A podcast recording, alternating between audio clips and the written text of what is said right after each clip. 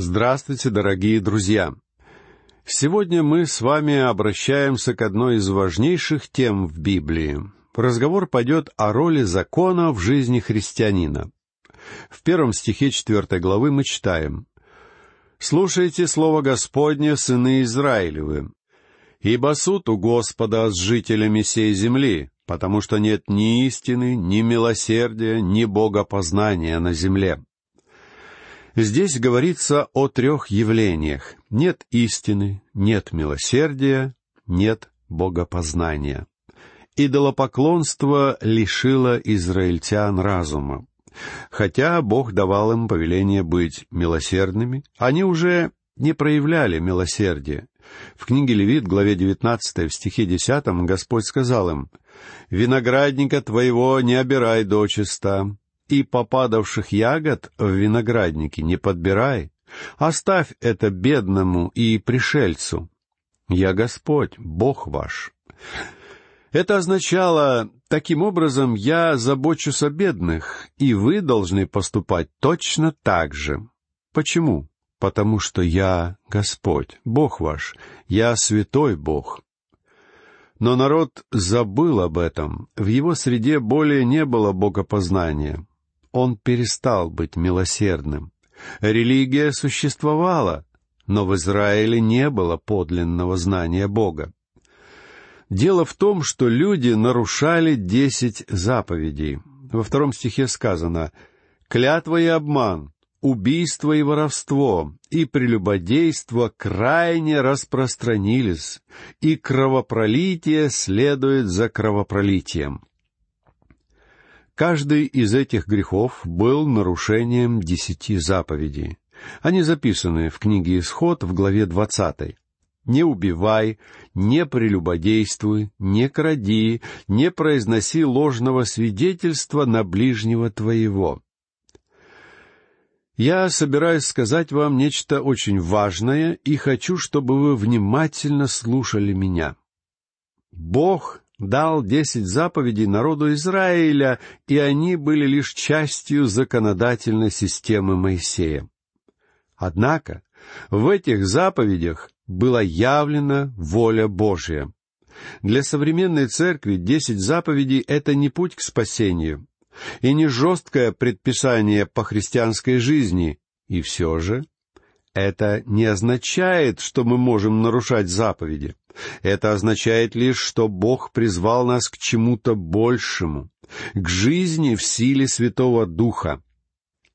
Поскольку в десяти заповедях Бог выразил свою волю, они лежат в основе законов любого народа.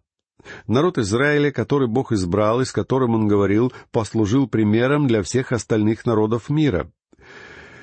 В Европе сейчас процветает так называемая христианская цивилизация. На самом деле она никогда не была, но только выглядела христианской, так как законы там были основаны на десяти заповедях. Законы десяти заповедей являются действительными для любого народа. Бог сказал «не убивай, не прелюбодействуй». В Писании Он осуждает также и ряд других вещей. Бог осуждает пьянство, Бог осуждает гомосексуализм. Когда он говорит о гомосексуализме, он использует самые жесткие выражения. Бог говорит, что если конкретный человек или народ предался этому злу, то он оставит его. Бог оставил Израиль в изгнании, так как народ погряз во грехе. Сегодня мы повинны в тех же самых грехах. Мы не знаем Бога. Я знаю, что церкви у нас повсюду, и по воскресеньям можно услышать колокольный звон почти в каждом уголке страны. Но в церковь ходит очень маленький процент населения, и очень немногие люди затронуты Словом Божьим. Проповедники говорят о большом количестве обращенных и о тысячах экземпляров Библии, которые были подарены людям. Но мне кажется, эти Библии так и не были открыты, не были прочитаны. Хотя Писание сейчас распространяется свободно, народ не имеет никакого понятия о Библии. Мы не знаем Слово Божье. Один общественный деятель заявил по телевидению, что четыре Евангелия противоречат друг другу. Более того, он превратно толковал стихи, которые цитировал совершенно неточно. Я бы хотел, чтобы мне дали столько же времени на то, чтобы доказать, что в Евангелиях нет никаких противоречий. Когда человек заявляет подобные вещи, он обнаруживает абсолютное незнание Слова Божия. Употребление алкоголя — это еще одна сфера, в которой мы очень похожи на Израиль тех дней. Люди протестуют против высоких цен. Но кто протестует против алкоголизма? Мы знаем, что миллионы рабочих спиваются. Кто-то скажет мне, что меня это не касается. Проповедники молчат об этом. Но я настаиваю на том, что наше правительство и наш народ тонут в аморальности и нарушают десять заповедей. Как нам жить со всем этим? Огромное количество катастроф на дорогах связано именно с алкогольным опьянением. Сейчас много говорят о том, что алкоголизм — это болезнь, а не грех. И один врач дал следующий ответ на это утверждение. Алкоголизм — это болезнь? Если да, то это единственная болезнь, которой заражаются благодаря сознательному выбору. Это единственная болезнь, которая формирует привыкание. Это единственная болезнь, которая приводит к бутылке. Это единственная болезнь, из-за которой разрушаются сотни тысяч семей. Это единственная болезнь, способствующая насилию и преступности. Это единственная болезнь, приводящая к сотням тысяч автокатастроф. Это единственная болезнь, на продажу которой существует лицензия. Это единственная болезнь, которую можно купить в магазинах, ларьках и роскошных супермаркетах. Это единственная болезнь, которую государство облагает налогом. Мы не думаем об этом, потому что продажа алкоголя приносит огромные доходы, и эти темы замалчиваются. Но в результате мы опускаемся все ниже и ниже. Сейчас много говорят о так называемой новой морали, но она вовсе не нова. В Израиле она процветала уже за семьсот лет до Рождества Христова. Народ нарушил все заповеди, и Бог осудил его за это. Новой эта мораль не была даже тогда, так как гомосексуализм существовал со времен Содома и Гоморры, которые Бог осудил и уничтожил. Либеральная церковь заявляет, что гомосексуалисты не грешники. Но вот что я должен сказать вам. Иисус Христос обращается к гомосексуалистам с такими словами. «Вы должны родиться свыше. Он может избавить вас от этого». Если гомосексуализм рассматривается адекватно, то есть как грех, то Бог может решить этот вопрос. Так же, как Израиль был обречен на пленение, мы обречены на гнев Божий. Ведь израильтяне были избранным народом, а мы не были. В книге пророка Осии мы находим изложение оснований, исходя из которых Бог осуждает народы. И мы оказываемся настолько же виновны, насколько был виновен Израиль. Странно, что многие проповедники сейчас так мало говорят об этом. Возможно, дело в том, что книгу Осии теперь почти не изучают. Он стал одним из забытых пророков.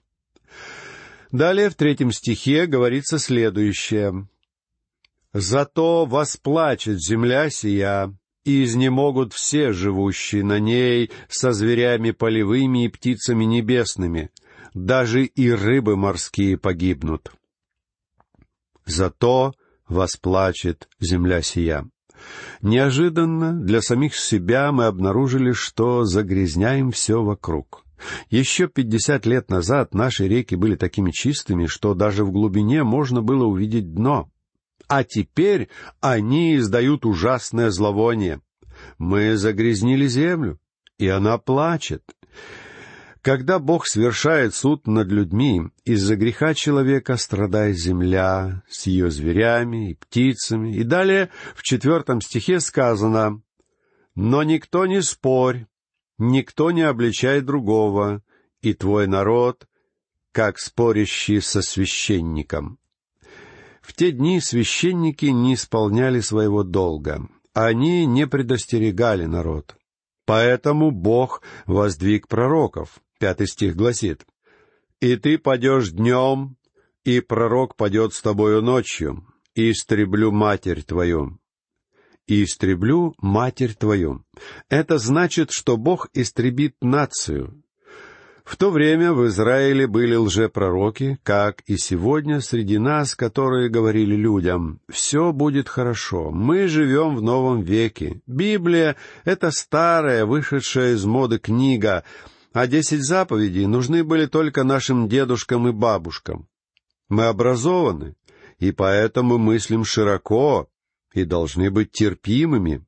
Друг мой, истина заключается в том, что мы тонем в грязи, и это верно для всего нашего народа.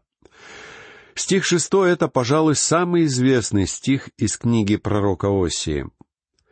«Истреблен будет народ мой за недостаток ведения. Так как ты отверг ведение, то и я отвергну тебя от священнодействия предо мною. И как ты забыл закон Бога твоего, то и я забуду детей твоих» истреблен будет народ мой за недостаток ведения. Основной их грех был незнание Слова Божия. Друг мой, если ты христианин, то как только ты отступаешь от Слова Божия, ты обрекаешь себя на провал в твоей христианской жизни. Сколько бы ты ни посещал семинаров и конференций, на которых людям объясняют, как быть счастливым в семье, на работе и в обществе, у тебя ничего не получится. Книга Осии ясно показывает, что христианская жизнь основывается не на каких-то особых методиках, а на личном знании Слова Божия. Именно поэтому я так озабочен преподаванием Слова. Именно поэтому я разбираю сегодня с вами книгу пророка Оси. Люди гибнут из-за своего незнания. Так как ты отверг ведение, то и я отвергну тебя от священнодействия предо мною. Бог желал, чтобы все израильтяне были его священниками и в период миллениума так оно и будет. Но тогда он сказал, «Я отвергну тебя от священнодействия предо мною, и как ты забыл закон Бога твоего, то и я забуду детей твоих». Бог говорит этому народу, «Я забуду тебя, потому что ты забыл меня». Их история была долгой, грязной историей от падения от Господа, и они подошли ко времени осуждения. Бог доказал свои обвинения против народа. В начале главы он перечислил его грехи. Люди нарушали все десять заповедей, поэтому он произносит на них осуждение. Стих седьмой гласит, «Чем больше они умножаются, тем больше грешат против меня. Славу их обращу в бесславие».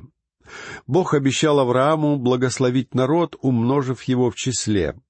И народ увеличился, но это привело лишь к появлению большего количества грешников в мире. То же самое произошло и когда родился я. На свет появился еще один грешник. Но, слава Богу, благодать коснулась меня, Слово Божье меня достигло, и я смог уверовать во Христа как в моего Спасителя. Славу их обращу в бесславие. Слава Израиля был храм, в котором пребывала Шехина, видимый знак присутствия Божия и его руководства нацией. Это было свидетельство единобожия израильтян в мире многобожия, знак того, что они поклонялись живому, истинному Богу. Именно в этом заключалась их слава. Именно ради этого к ним приезжала царица Савская. Но Бог говорит через Осию, «Я удалю от вас мою славу, я удалю от вас мое благословение, и я свершу над вами суд, предав вас врагу, который угонит вас в плен». И враг, конечно же, скажет, смотрите, они говорили, что они избранный народ Божий, но что с ними происходит? Судя по всему, их Бог слабый Бог. Друг мой, сегодня среди нас мы наблюдаем нечто очень похожее. Бог свершает суд над многими церквями. Он закрывает многие двери. Нам так и хочется сказать, в какой упадок пришла эта церковь. Возможно, сам Бог закрыл эту дверь. Нам следует признать, что Бог иногда судит свой народ. Прочтем восьмой стих. «Грехами народа моего кормятся они, и к беззаконию его стремится душа их». Люди не просто согрешали, они еще и похвалялись этим — когда я был молод, я был в дурной компании. После выходных мы собирались вместе и похвалялись тем, что сделали за прошедшие дни. И чем ужаснее были наши грехи, тем больше мы выставляли их на показ. Точно так же поступали и те израильтяне. К беззаконию его стремится душа их. Обратимся к стиху девятому. «И что будет с народом, то и со священником, и накажу его по путям его, и воздам ему по делам его». Беда заключалась в том, что священничество в Израиле опустилось до уровня общины.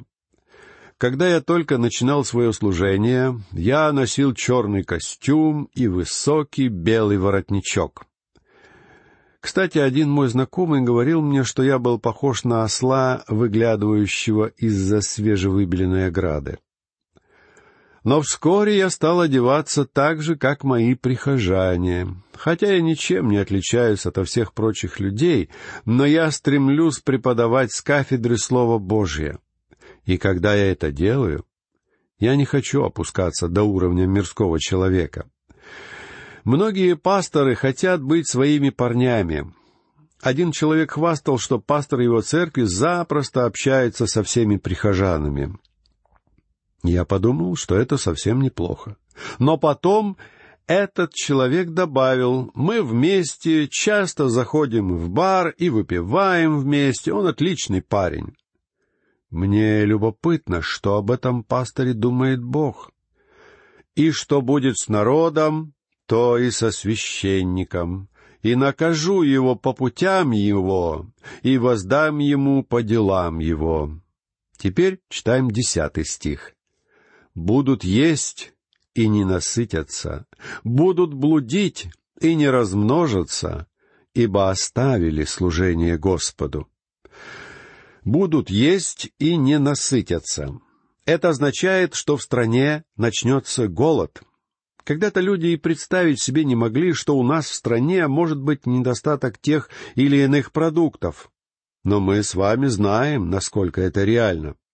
В периоды экономического спада Бог совершает суд над народом, но его никто не слышит. Мы видели войны и революции, но не вернулись к Богу. Будут блудить и не размножатся. Я знаю, что говорю, когда утверждаю, что невозможно, немыслимо наслаждаться сексуальными отношениями так, как это угодно Богу, если эти отношения не происходят в рамках брака. Если вы можете обнять женщину, которую вы любите, и можете сказать ей «ты для меня дороже всего на свете», то это прекрасно.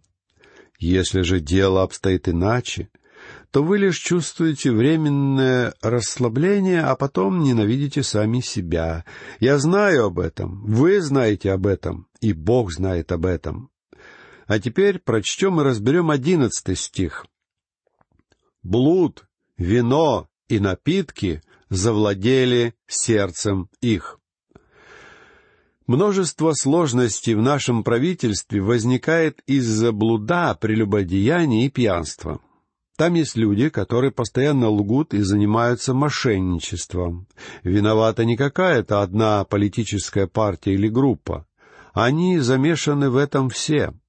Не говорите мне, что сейчас пришло время новой морали. Она не помогла Израилю, когда он удалился от Слова Божия и предал себя чему-то новому. В Северном царстве грех охватил все. Вместо того, чтобы поклоняться Богу, они воздвигли двух золотых тельцов и служили Ваалу. Стих двенадцатый гласит, «Народ мой вопрошает свое дерево, и жезл его дает ему ответ. Ибо дух блуда ввел их в заблуждение, и, блудодействуя, они отступили от Бога своего». Бог говорит здесь о духовном блудодеянии, то есть об отвращении от Бога, ведь израильтяне обратились к идолам. Сегодня очень многие люди увлекаются учениями, пришедшими к нам из Индии. Один из так называемых индийских духовных учителей открыто признался, что распространяет свое учение ради денег.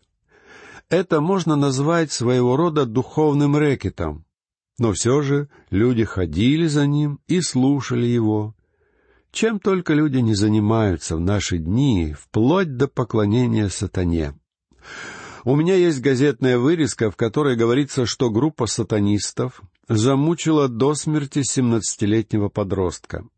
Сатанизм не делает нашу страну более духовной, что и говорить. В Израиле поклонение идолам привело людей к аморальности и, в конечном итоге, к свершению суда Божия. Обратимся теперь к тринадцатому стиху. «На вершинах гор они приносят жертвы, и на холмах совершают кождение под дубом и тополем и теревинфом, потому что хороша от них тень. Поэтому любодействуют дочери ваши, и прелюбодействуют невестки ваши. Они ставили своих идолов на вершинах холмов под деревьями. В этих священных рощах располагались центры идолопоклонничества. Поэтому любодействуют дочери ваши и прелюбодействуют невестки ваши. Идолопоклонство, которое мы наблюдаем сегодня вокруг нас, — это жадность. Люди говорят, что делают это ради детей, но дети убегают из своих домов. Как-то раз я попытался поговорить с таким подростком. Он был под воздействием наркотиков, и он сказал мне, «Мы никто, мы никому не нужны, нам все равно». Друзья мои, мы отвратились от живого и истинного Бога и больше не служим Ему. И поэтому вокруг нас возникает столько зла. Мы должны обратиться к Спасителю, который поможет нам. Давайте, наконец, задумаемся об этом. На этом я прощаюсь с вами. Всего вам доброго. До новых встреч.